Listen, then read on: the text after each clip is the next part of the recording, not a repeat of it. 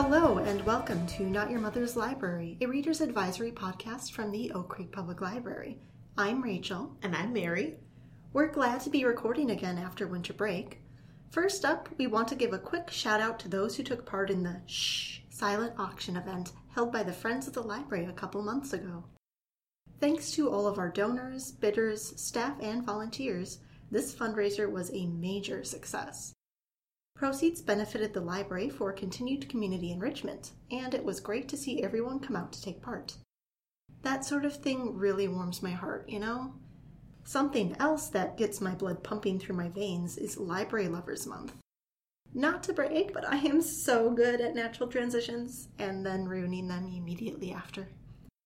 Anyway, we celebrate the library every February so that you, our patrons, can learn about new services, explore the space, and just express your feelings for this beloved public institution. Here at OCPL, we usually have a program or two lined up, so check the online calendar at oakcreeklibrary.org/events and keep your eyes peeled for flyers around the building. This all ties in rather nicely with today's episodic theme because we will be discussing books. Well, we always talk about books, but this time they are all written by local Wisconsin authors.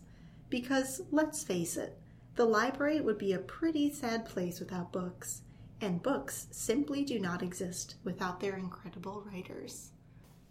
Oh, absolutely. Nothing brings out the library love more than authors that may have been to your library. Let's start with Nghi Vo. You've probably seen her book Siren Queen on Amazon's best book list, NPR's best book list, or on any number of lists she's been featured on in 2022 and in 2023. In this book, Luli Wei is beautiful, talented, and desperate to be a star. Coming of age in pre code Hollywood, she knows how dangerous the movie business is and how limited the roles are for a Chinese American girl from Hungarian Hill. But she doesn't care. She'd rather play a monster than a maid. But in Luli's world, the worst monsters in Hollywood are not the ones on screen. The studios want to own everything from her face to her name to the women she loves, and they run on a system of bargains made in blood and ancient magic, powered by the endless sacrifice of unlucky starlets like her. For those who do survive to earn their fame, success comes with a steep price. Luli is waiting to do whatever it takes, even if that means becoming the monster herself. If you love the idea of the supernatural monsters in the glamorous Hollywood days of America, how about the jazz era? Give them the old razzle dazzle. The Chosen and the Beautiful, also by Nghi Vo, is a reimagining of the character of Jordan Baker from The Great Gatsby. Jordan grows up in the most rarefied circles of 1920s American society. She has money, education, a killer golf handicap, and invitations to some of the most exclusive parties in the jazz age. She's also queer, Asian, adopted, and treated as an exotic attraction by her peers, while the most important doors remain closed to her. But the world is full of wonders, infernal pacts, and dazzling illusions, lost ghosts, and elemental mysteries. And all paper is fire, and Jordan can burn the cut paper heart out of a man. She just has to learn how. Aw, paper hearts, just in time for Valentine's Day. Aww. My first pick is a novel called American Dervish by Ayad Akhtar. Ayad was raised in Brookfield, which is just a half hour drive from Oak Creek Library. Now that is close to home. Anyway, American Dervish features a Pakistani American boy named Hayat who similarly grows up in a Milwaukee suburb and struggles with his sense of identity and religion. Hayat's family is Muslim. His father is an atheist and has a strained relationship with Hayat's mother, Muneer, because of his alcoholism and cheating. One day, one of Muneer's old friends from Pakistan, Mina, comes to stay with them, and this ends up flipping Hayat's world upside down.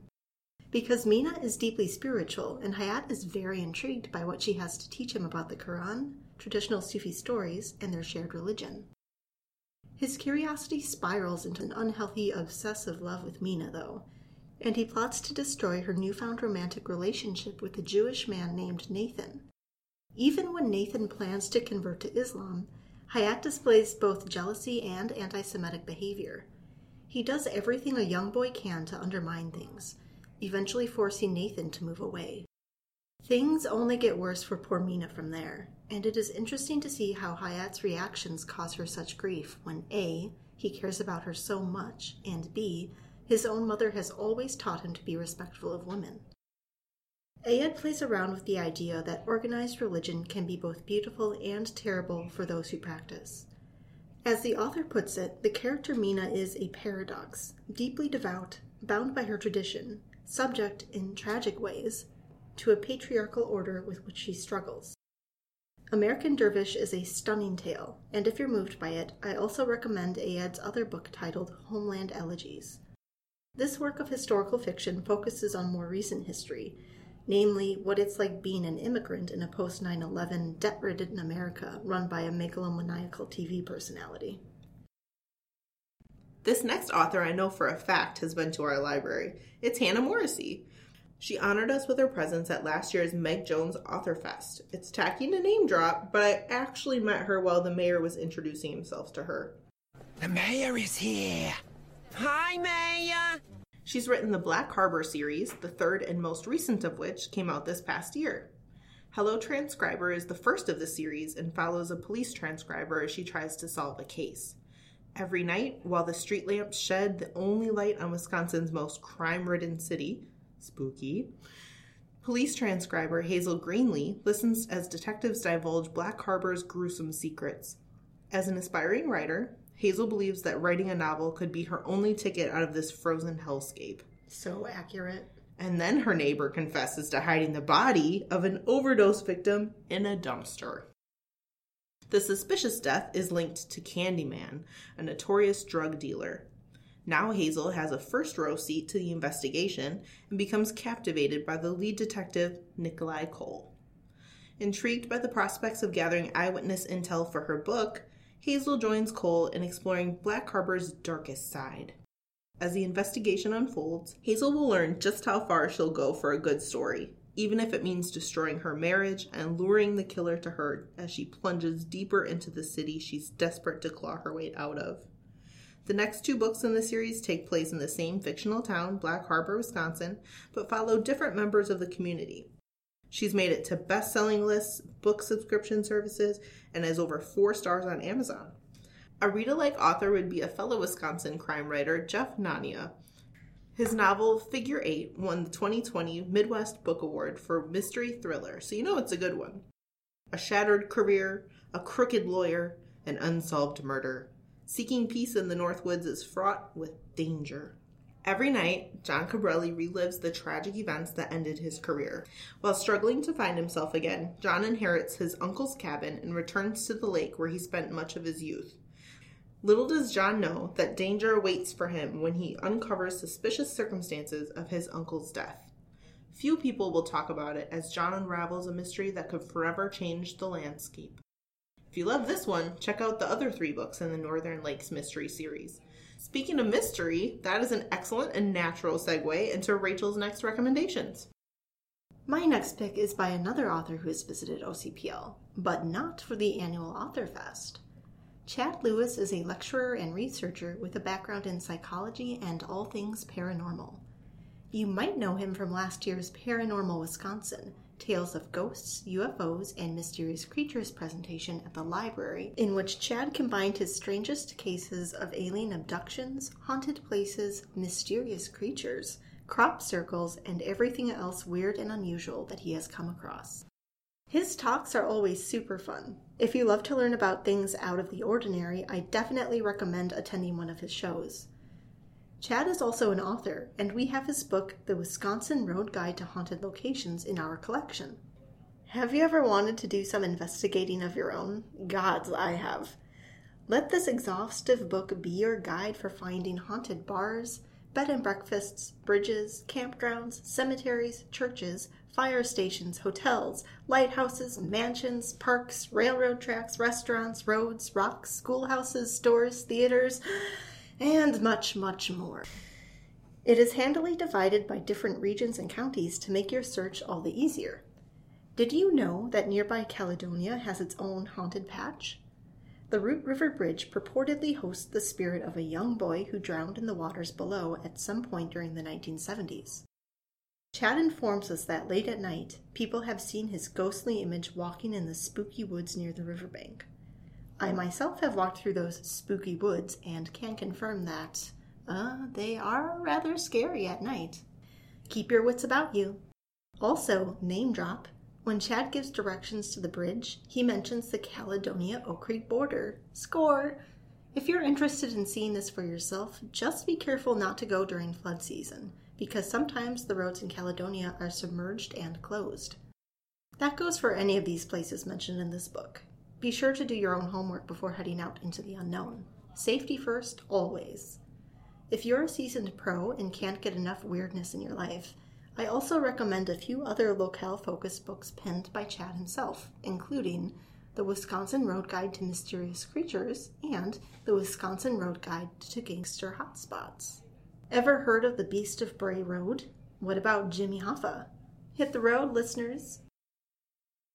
I had such a good time listening to his presentation this past October. I had a chance to talk with him afterward and ask him about my hometown in central Wisconsin. He hadn't heard of the demon possession that took place there, so he said he'd check it out. I'm waiting for that book so I can learn more about it. No rush, Chad. I'm going to hop over to the steampunk fantasy genre with my next pick because we have it all, folks. It's The Goblin Emperor by Katherine Addison. The youngest half goblin son of the emperor has lived his entire life in exile, distant from the imperial court and the deadly intrigue that suffuses it. But when his father and three sons in line for the throne are killed in an accident, he has no choice but to take his place as the only surviving rightful heir. Entirely unschooled in the art of court politics, he has no friends, no advisors, and the sure knowledge that whoever assassinated his father and brothers could make an attempt on his life at any moment. It has politics, intrigue, suspense, love, it has it all. If you like the idea of a fourth son of the ruler unexpectedly becoming an emperor after being mistreated his whole life, you'll love the third born daughter trying to kill a prince that has made her life a living nightmare. Nettle and Bone by T. Kingfisher is just that.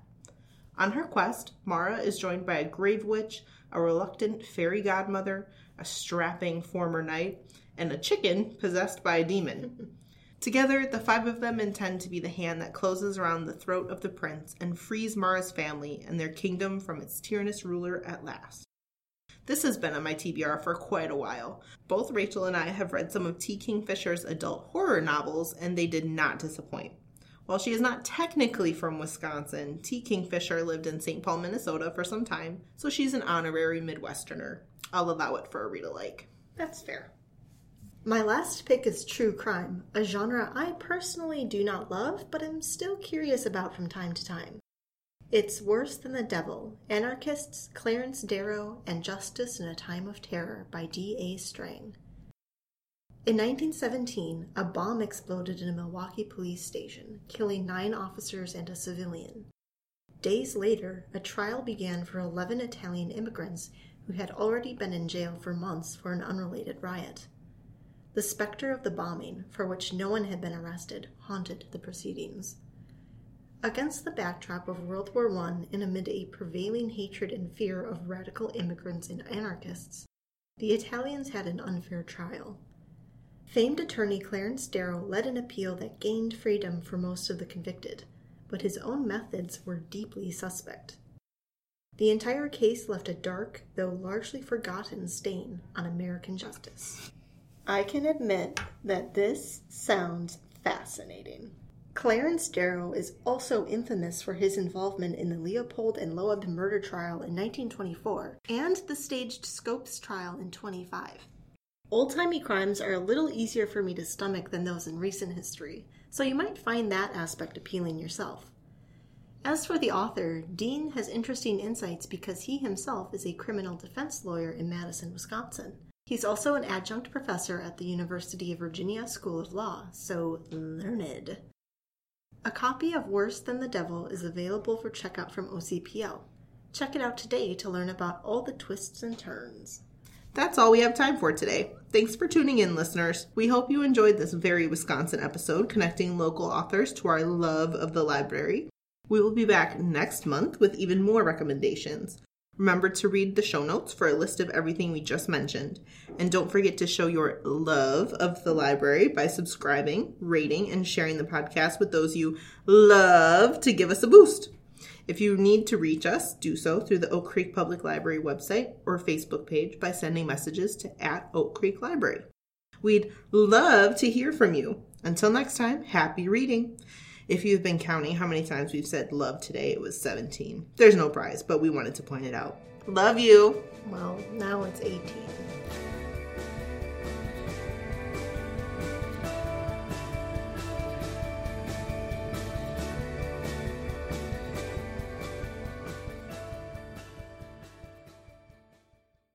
Done. You did it. Nailed it. While struggling, Sorry. I was just really excited. I was just so thankful that you weren't just going to be a mess the rest of the podcast. Oh, I have no expectation of that.